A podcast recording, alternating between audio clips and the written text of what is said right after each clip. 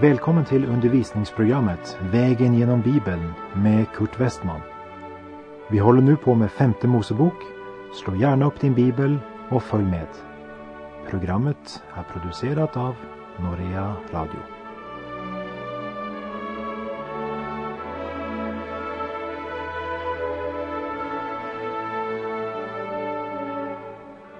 Vi har kommit till kapitel 23 i femte Mosebok.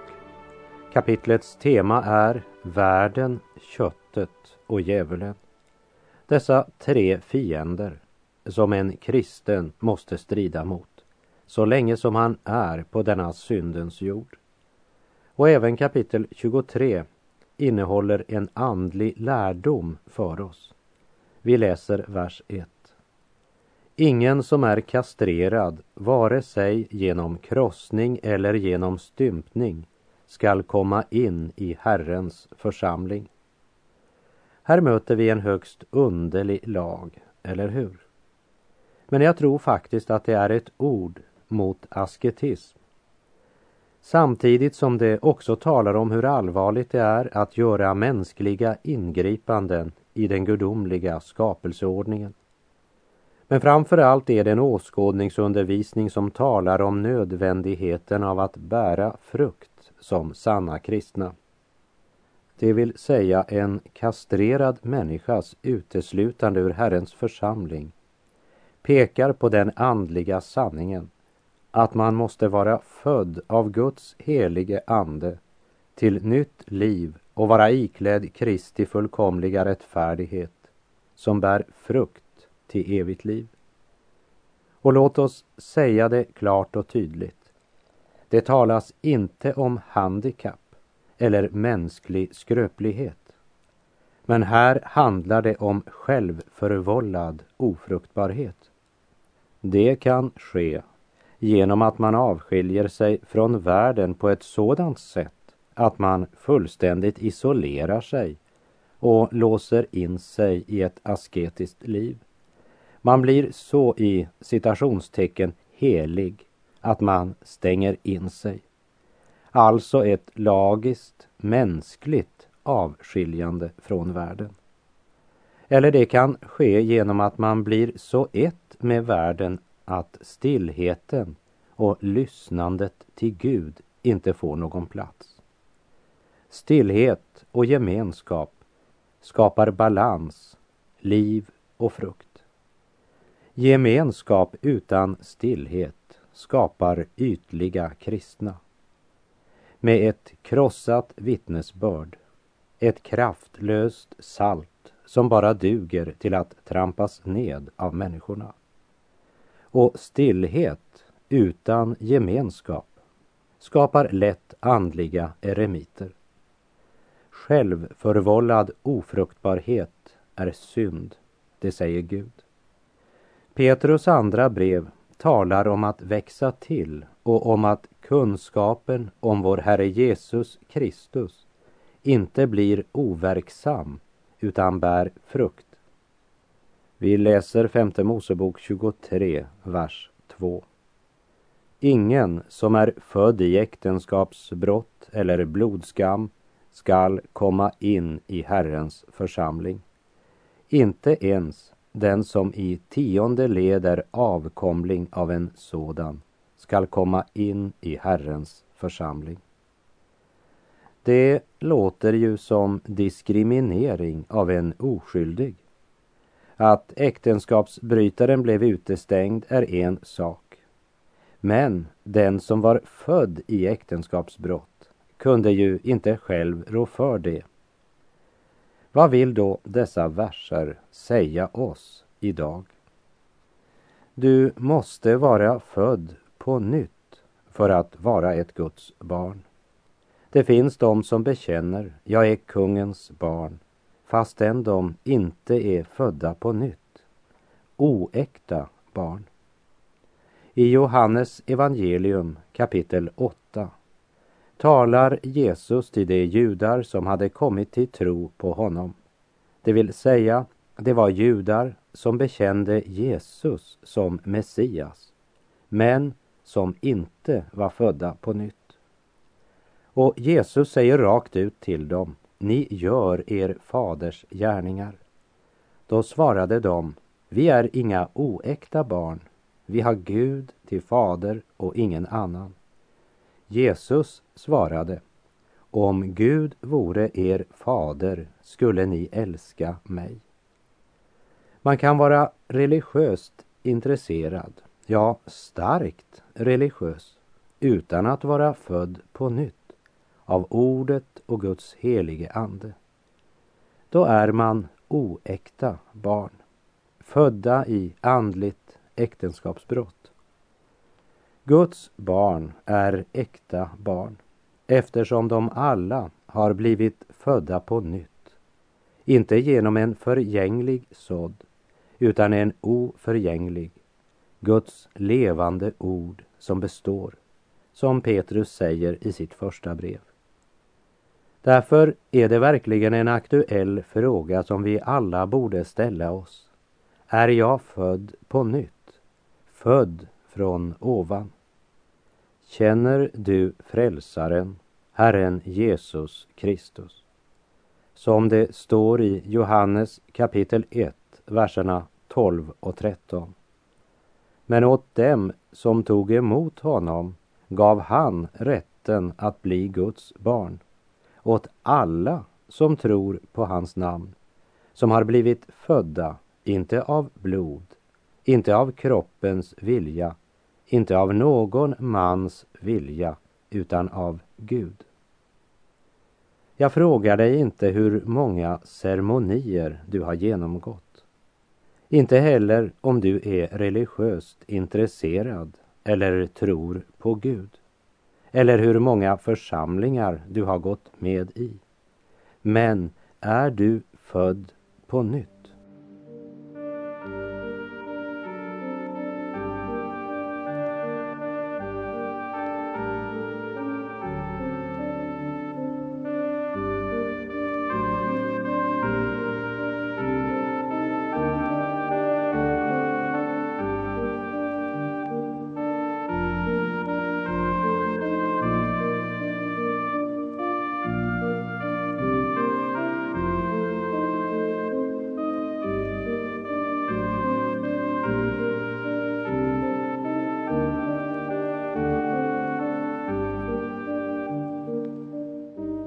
Femte Mosebok 23, verserna 3 och 4.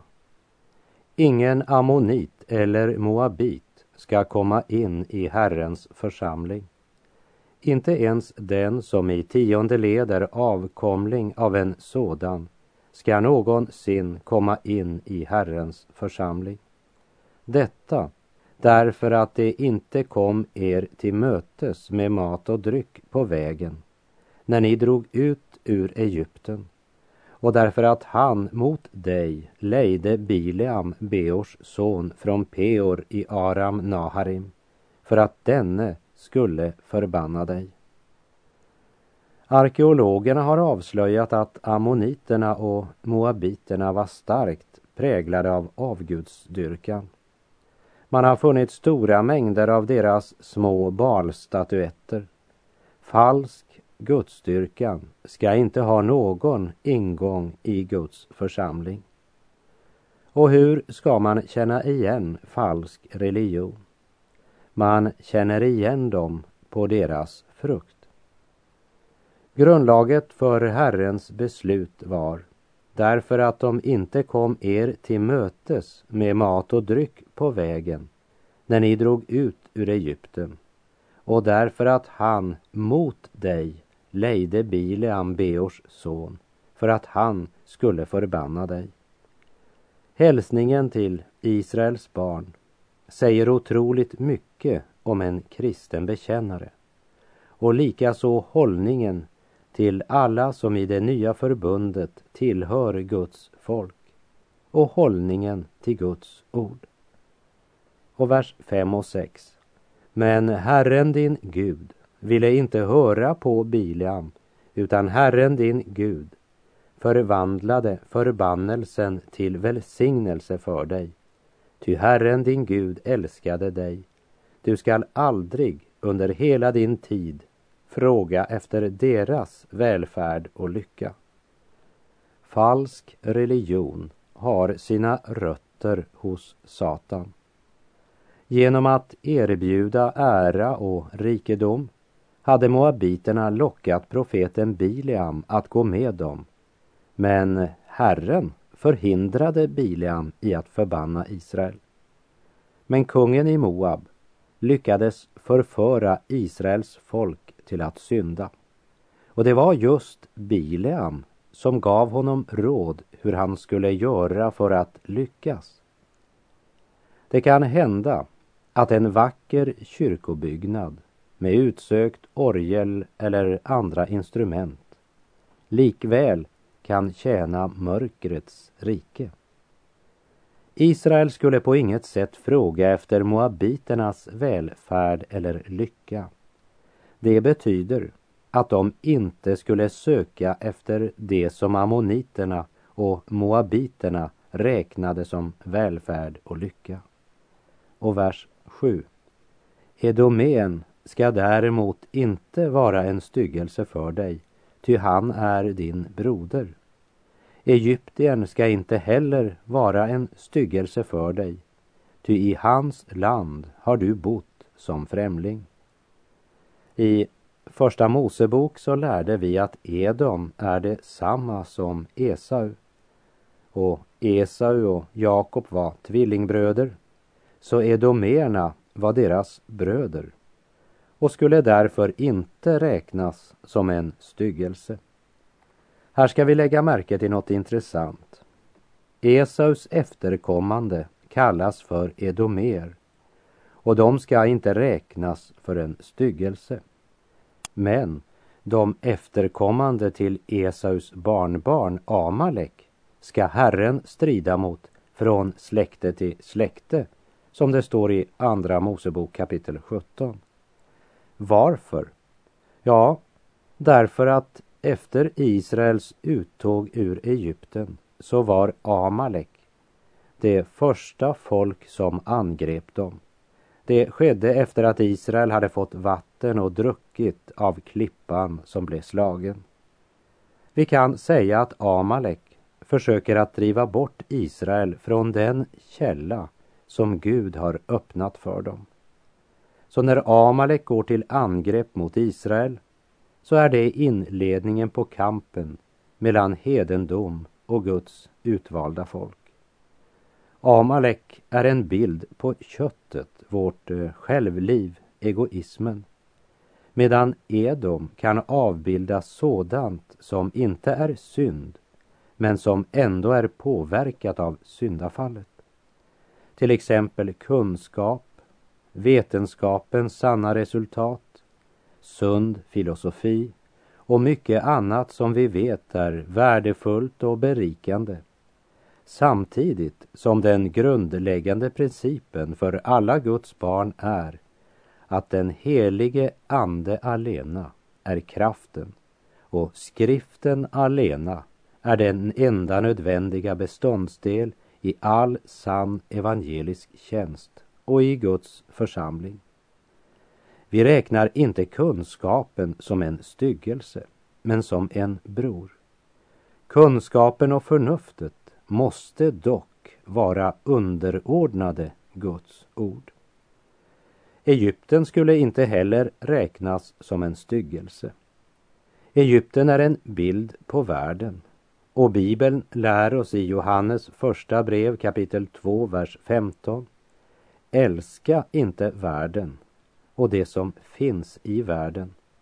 Om någon älskar världen finns inte Faderns kärlek i honom. Låt mig än en gång säga att det betyder inte naturens skönhet. Våra hem, våra kläder, vår mat och allt annat som finns runt omkring oss. Det är inte dessa saker som är världen, men det handlar mera om hur vi ser på dessa saker. Om de blir det viktigaste för oss, om det är dessa saker som vi älskar, då är inte Faderns kärlek i oss.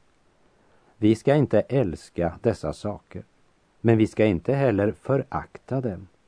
De är givna för att användas, brukas av oss. Men om det blir det viktigaste för vårt hjärta, då missbrukar vi dem. Vi är gäster och främlingar i denna värld.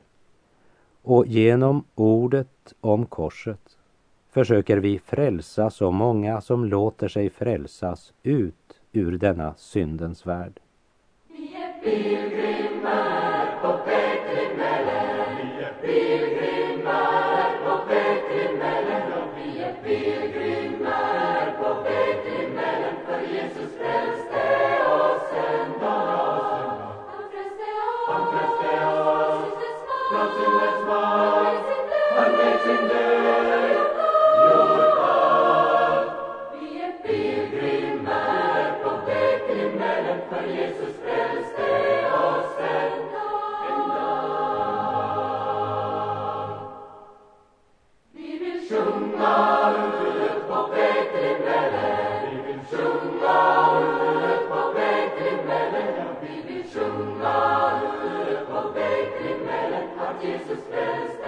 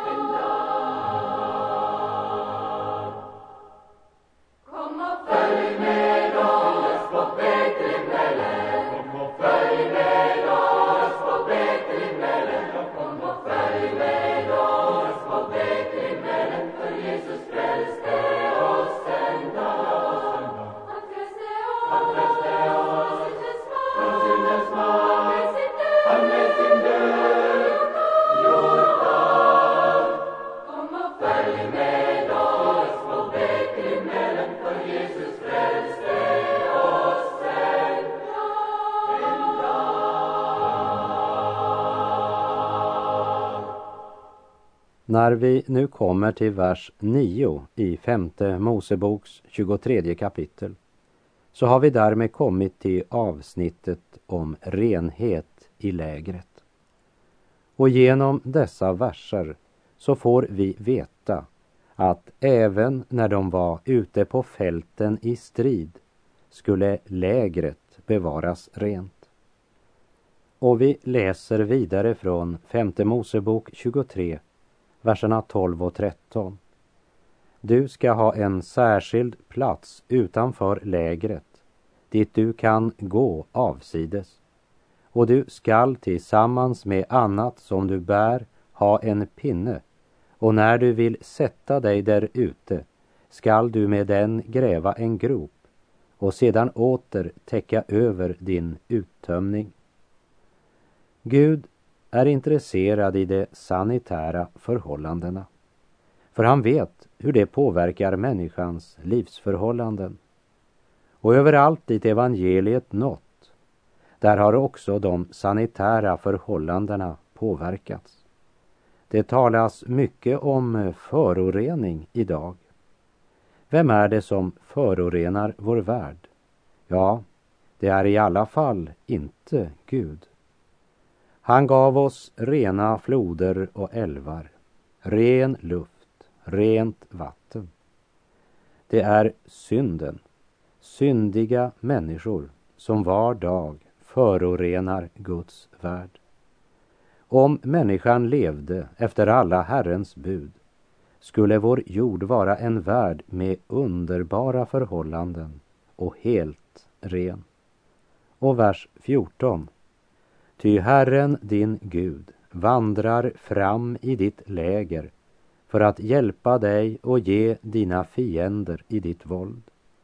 Därför ska ditt läger vara heligt så att han inte hos dig ser något som väcker hans avsmak och därför vänder sig bort från dig. Renheten är en del av det gudomliga. Herren är helig, god, barmhärtig, fullkomlig, ren. Han önskar att vi ska sköta vår kroppshygien och han önskar att vi ska leva i daglig andlig rening.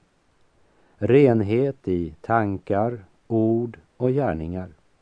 Låt oss vandra värdigt så att han inte ser något som väcker hans avsmak.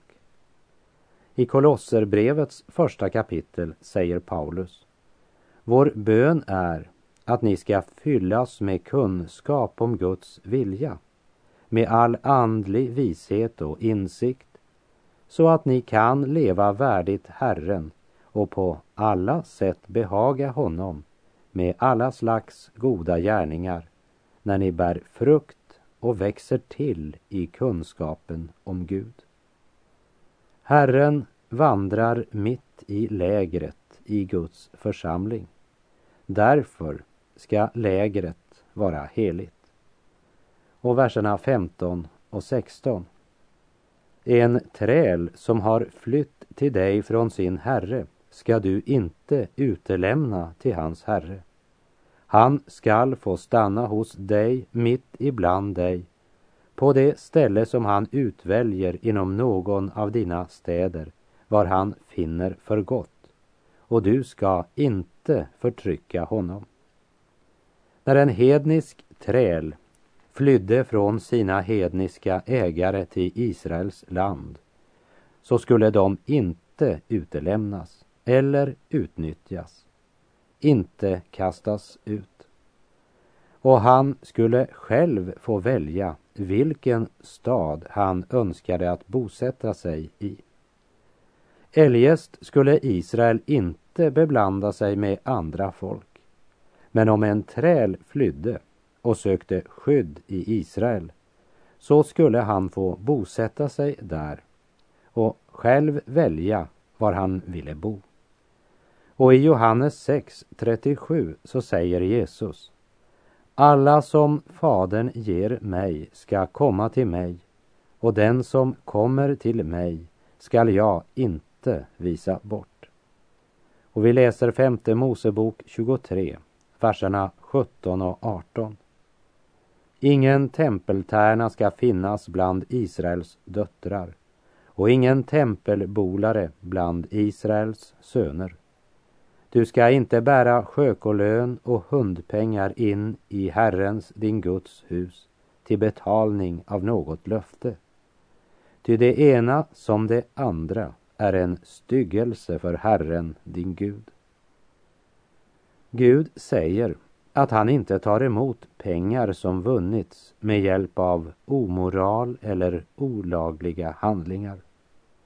Den troende må inte förena sig med otron på något som helst område, vare sig hemma eller i sitt arbete eller i sin församling.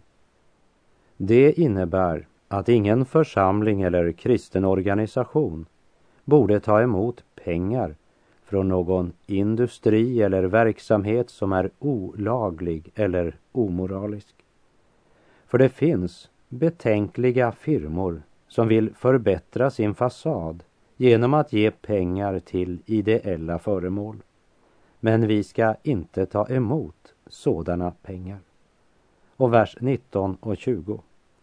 Du ska inte ta ränta av din broder, varken på pengar eller på livsmedel, eller på något annat som man kan ta ränta på.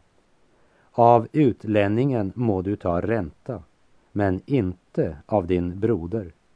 För att Herren din Gud i allt vad du företar dig må välsigna dig i det land dit du nu kommer för att ta det i besittning. Ännu en påminnelse om att dra omsorg för sin bror. Och Gud sa klart att det skulle följa välsignelse med det. Verserna 21 och 22. Om du har gjort ett löfte åt Herren din Gud ska du inte dröja med att infria det. Ty Herren din Gud ska förvisso utkräva det av dig och synd kommer att vila på dig. Men om du underlåter att ge något löfte så kommer inte därigenom synd att vila på dig. Vi blir än en gång påminda om att vi bör tänka på vad vi säger när vi talar med Gud. Gud krävde inte att de skulle göra några extra löften. Men om de gav Gud ett löfte skulle de verkligen se till att de höll det. Ett löfte till Gud är bindande. Det bör inte minst alla vi som är gifta påminna oss. Vi har inte bara givit vår make eller maka ett löfte. Men vi har avgivit ett löfte inför Gud. Och vers 24 och 25. När du kommer in i din nästas vingård får du där äta druvor så mycket du har lust, tills du blir mätt. Men du får inte lägga något i ditt kärl. När du kommer in på din nästas sädesfält får du plocka ax med din hand men med skära får du inte röra vid din nästa säd. Vi minns ifrån vår vandring genom Markus evangeliet att lärjungarna faktiskt begagnade sig just av den här rättigheten. I Markus 2, verserna 23 och 24 stod det En sabbat tog Jesus vägen genom sädesfälten och lärjungarna började rycka av ax medan det gick. Då sa fariseerna till honom, varför gör det sådant på sabbaten som inte är tillåtet? Varför börjar lärjungarna att rycka av ax? Därför att de är hungriga. Varför är de hungriga? Därför att de har följt Jesus. Jesus ägde ingen jordisk rikdom. Eller som han själv sade i Matteus kapitel 8. Rävarna har lyor, fåglarna nästen, men Människosonen har ingen plats där han kan vila sitt huvud. Och nu begagnar de sig av den rätt som Herren gett genom Mose. Lärjungarna rycker ax och äter. Men fariseerna, de praktiserade i högsta grad sina egna tolkningar. Och de uppfattar detta som om lärjungarna hade tröskat eller skördat säden på en sabbat. Och de hävdade därför att Jesus och lärjungarna bröt mot lagen. Men som vi ser av femte Mosebok 23, vers 25 så var det faktiskt något som de hade rätt till efter Mose lag. Jesus skulle aldrig ha låtit sina lärjungar göra något som var emot Guds lag utan att gripa in och undervisa dem. Men fariseerna tjänade varken Gud eller människor. De tjänade det religiösa system som egentligen utan att de själva var klara över det, hade tagit Guds plats. Stackars fariseer, de var blinda. De trodde faktiskt att de tjänade Gud. Det är allvarligt att tänka på. Och med det så är vår tid ute för den här gången. På återhörande om du vill. Herren vare med dig. Må hans välsignelse vila över dig. Gud är god.